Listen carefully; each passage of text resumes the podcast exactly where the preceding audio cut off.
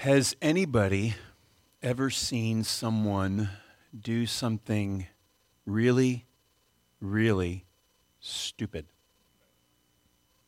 Any takers? Because of the wonderful blessing of the ever presence of cell phones, your most humbling moments, my most humbling moments, the most humbling moments of a whole bunch of people have been uh, irrevocably archived on YouTube for all to see. Watch some of these things. Skateboard, yeah. Workout. Here we go.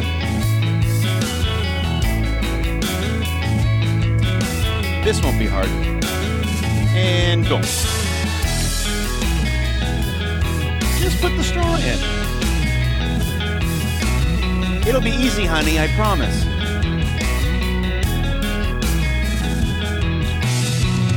I'm gonna stop him. I'm gonna stop him. I'm gonna, oh no. Hey, buddy, stop working. Let's have some fun. Yeah. Why, why do people do things like this? By the way, you could uh, just you could just go onto YouTube and say the dumbest things people have ever done, and um, it gets much more intense than anything like that. Why do people do things like that? What is it that says I know if I hang onto the chimney and jump onto the garbage can, it will look awesome? Why do people do things like that? You and I are watching them, and we know right at that moment it's not going to end the way they think it's going to end. It's going to end a whole lot differently than they think. We can see it, but they can't. I suppose one might say that might be the difference between a wise person and a foolish person, but there's a little bit more to it than that. In the section of the Bible that we're reading this week, if you've been reading along with us, we've been going along uh, for 90 days with Jesus, and in these 90 days, we're reading the four eyewitness accounts of the life of Jesus. We started in September, and in the very first week we were reading, we read a section of Matthew that is well known. Uh, it's called the Sermon on the Mount, and that's in uh, the first few chapters of Matthew. We come to that again, except this time it's Luke's version. And Luke has a much more concise, it's a little bit more compact, but nonetheless, it's just as substantive, just as impacting in all that. When Jesus is done talking about wise and foolish people, he matter of factly states that the difference between wisdom and foolishness is not whether or not you're recorded on YouTube. The difference is whether or not we listen to and obey Jesus. It's just that simple. It, it, it, seems a little bit more difficult the more we get into this, but the measurement of wisdom and foolishness is our obedience of Jesus. Jesus gets done telling a bunch of different things, and when he's uh, done, he just says a, a, tells a simple story to illustrate what wise people do and what foolish people do. Now, before I read the story to you, let me give you a little bit of the setting here.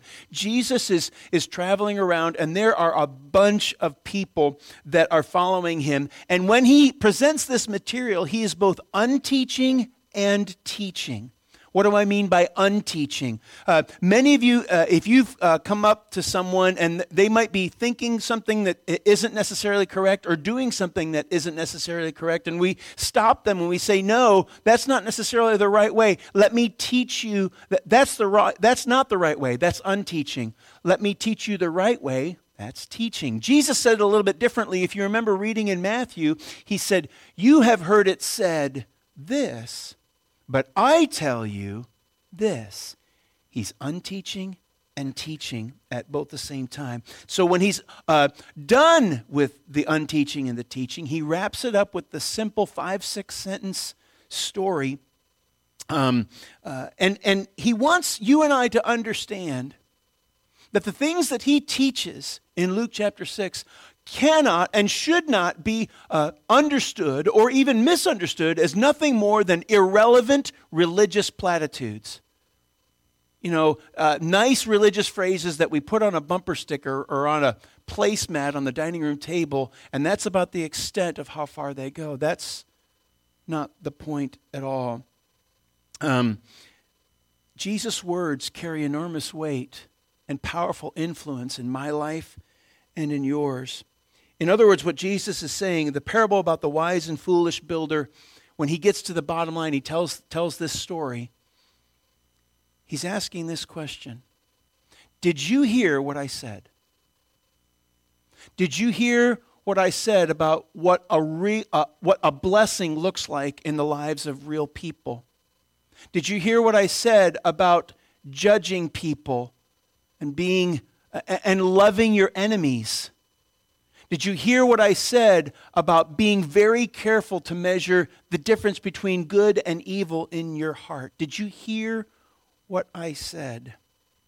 And after talking about all that, then he tells this story. Luke chapter 6, starting in the 46th verse. He says, So why do you keep calling me Lord, Lord, when you do not do what I say? Well, that's subtle. I will show you what it's like when someone comes to me, listens to my teaching, and then follows it. It's like a person building a house who digs deep and lays the foundation on solid rock. When the floodwaters rise and break against that house, it stands firm because it's well built. But anyone who hears and does not obey is like a person who builds a house right on the ground without a foundation.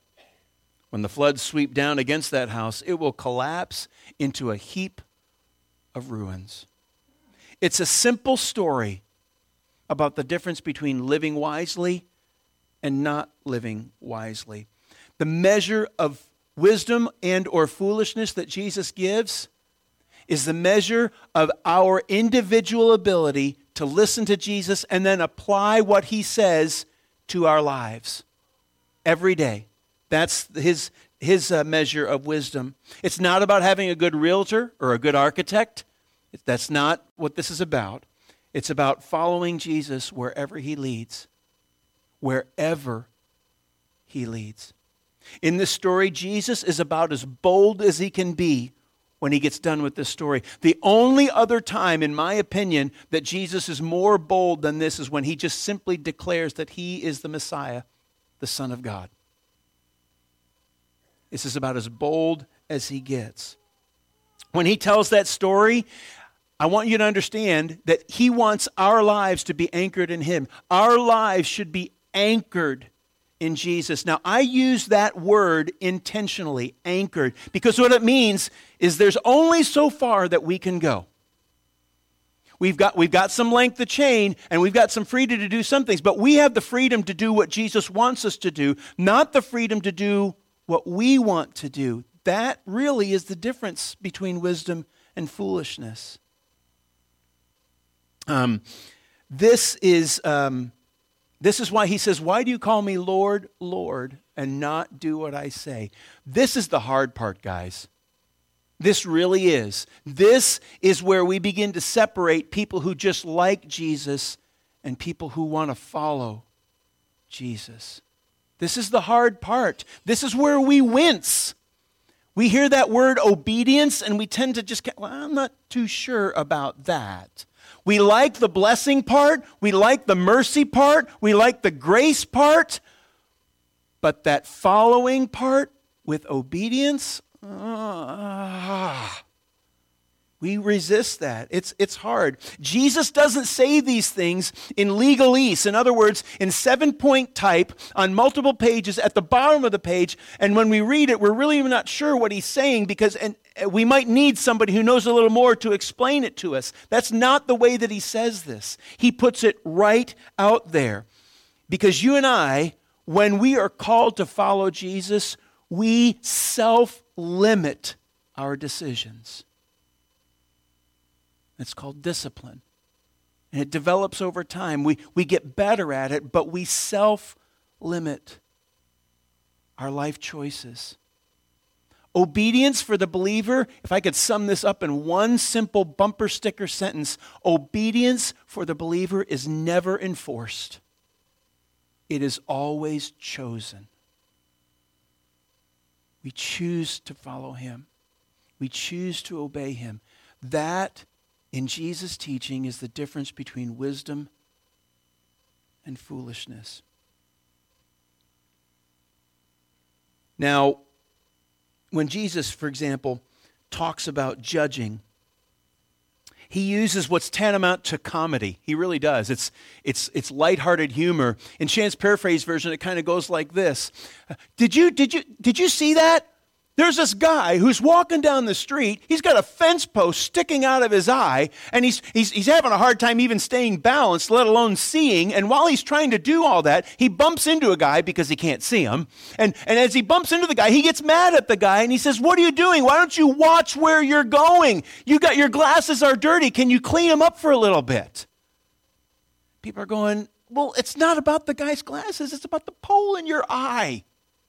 And Jesus doesn't waste any time uh, explaining it just in case we miss it. He basically says, you know what? I think we need to worry first and foremost about our own lives before we start talking to other people and telling them how to clean up theirs. Now you'd say, Shan, why in the world would we wince about that? I mean, that's kind of common sense. Yeah, it is but you and I, in our social media worlds, don't really hesitate to judge somebody else that we've never met, never seen, and don't know. In fact, we tend to enjoy it. In his book, So You've Been Publicly Shamed, Jon Ronson is interested not only in what shaming does to the shamee, the person that's receiving the ridicule, but to the shamer, the person that's giving it. And neither one are blessed. In fact, both of them are cursed. He says that um, shame, being shamed destroys the souls and brutalizes everyone involved, the onlookers included. Public shaming, in other words, diminishes, diminishes all involved. Whether we admit it or not, our media obsessed cultures takes a certain sadistic pleasure in witnessing the downfall of others, even if it's on YouTube. Especially if those others are people that we do not agree with, and even more so if we do not like them. Public shaming is an expression of the, uh, listen to this.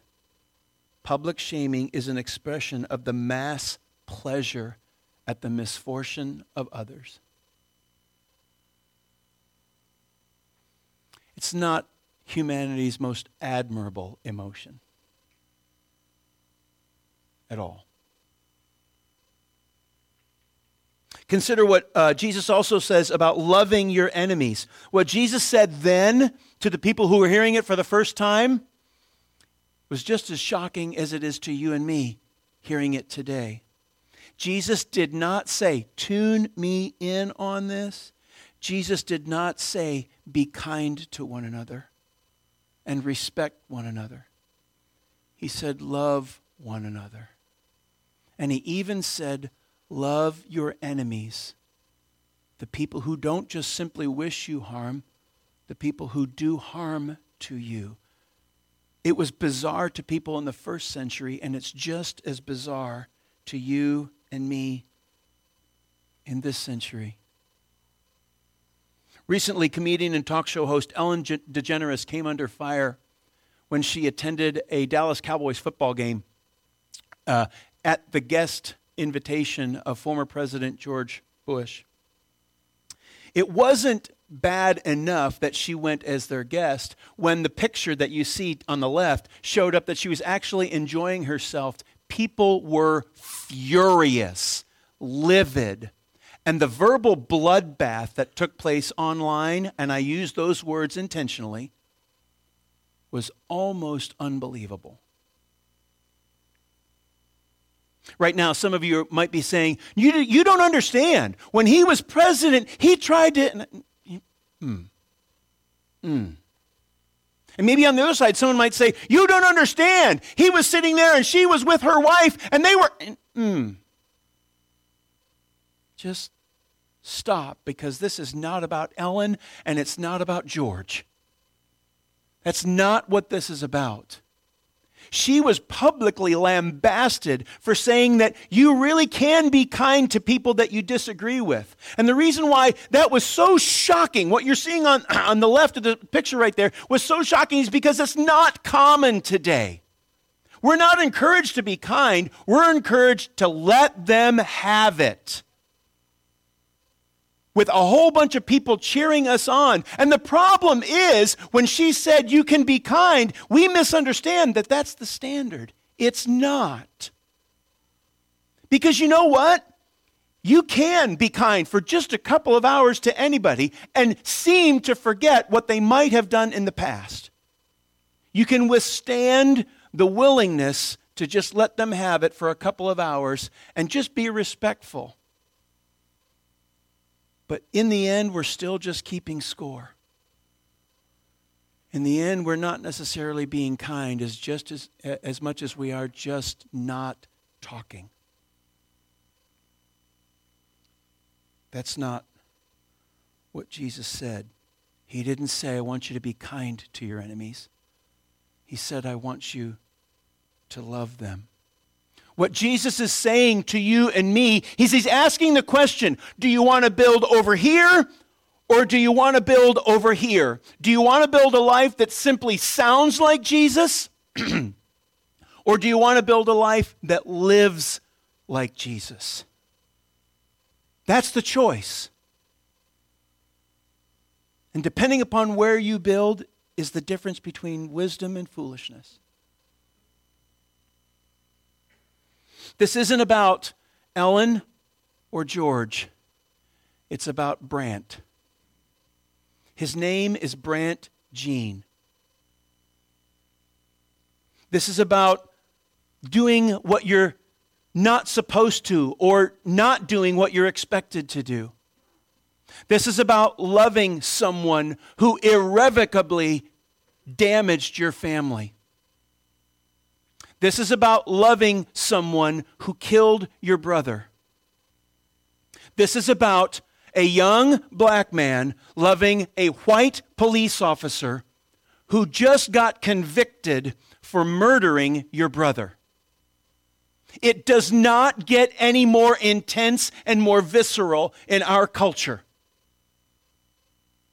And yet Jesus says, love. Do you happen to know how old this man is, this young man is? Does anybody know? Does anybody know what this what the age is of this young man who in a court of law just witnessed the conviction and the sentencing of the woman who irrevocably changed his life and his family's life. His family and he will never be the same because of what this woman did. This young man is 18 years old. He's 18. And in a court of law, he said this I forgive you. And I know if you go to God and you ask Him, He will forgive you. I love you just like anyone else. I'm not going to say that I hope you rot and die just like my brother did. But I personally want the best for you. I think giving your life to Christ would be the best thing that Botham would want you to do. The district attorney who was in the courtroom at that time said in his 38 years of practicing law, he cannot remember anything like this. Because kindness might be remembered for the day, but loving your enemies makes headlines. It changes people. It makes a memory. It makes us want to do more than just tolerate someone for two hours or three hours at a football game. This is what we're called to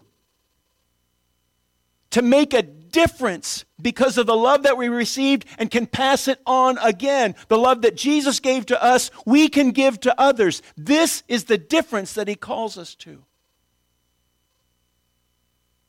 And why it was so powerful. You see, choosing to not want your house to be wiped out is actually really easy. Choosing to not have your life or your family's li- or the lives of your family completely and totally messed up is actually really easy. Obedience when there's no threat is a piece of cake. But obedience when your reputation is on the line, when your job is on the line, that's really hard.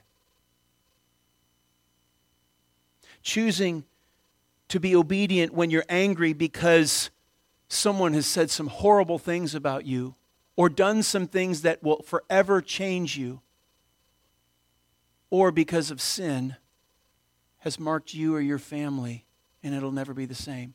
That's when it's hard. That's why we wince.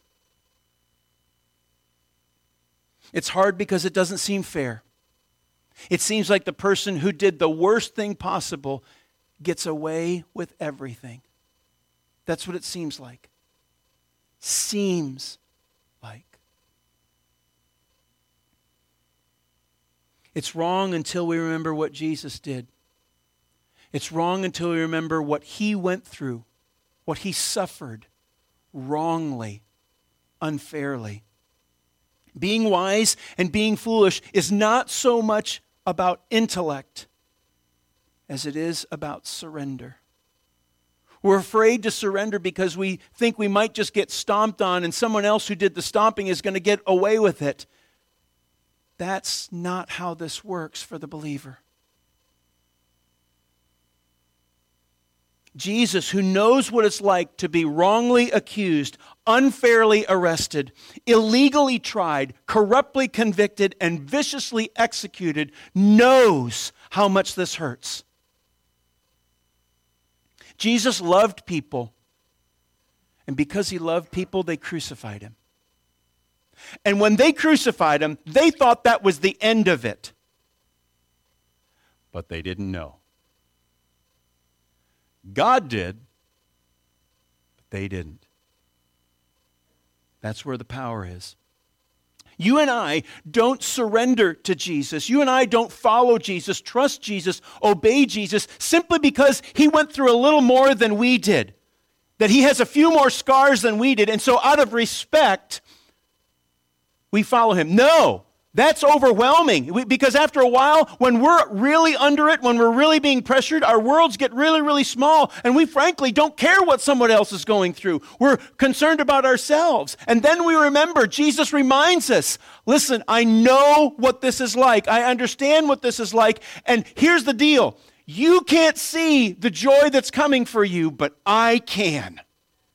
You can't see the hope that's just around the corner, but I know it's there. So you can trust me. And because you can trust me, you can obey me. You can surrender because I'm telling you, in the end, it's going to be okay. And when you trust me and you obey me, you, dear one, you, wounded one, you, worried and angry and frustrated and confused, you will be blessed. And that is wisdom.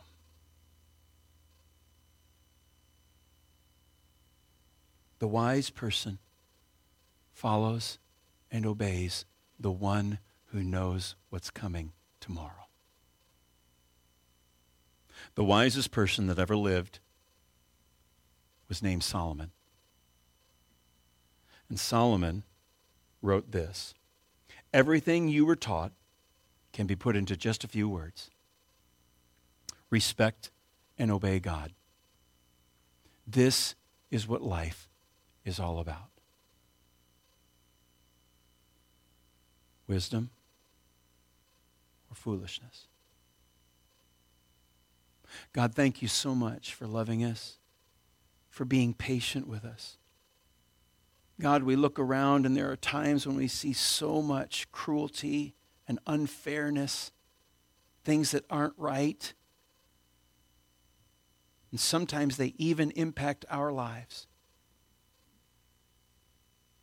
There are things that wound us and forever scar us. There are things that just crush our hearts. And yet, because we know who you are, we know what you have done, and we know what you can do. In our despair, we quit. But you bring us hope. In our confusion, we wander around, but you give us the way that we should go.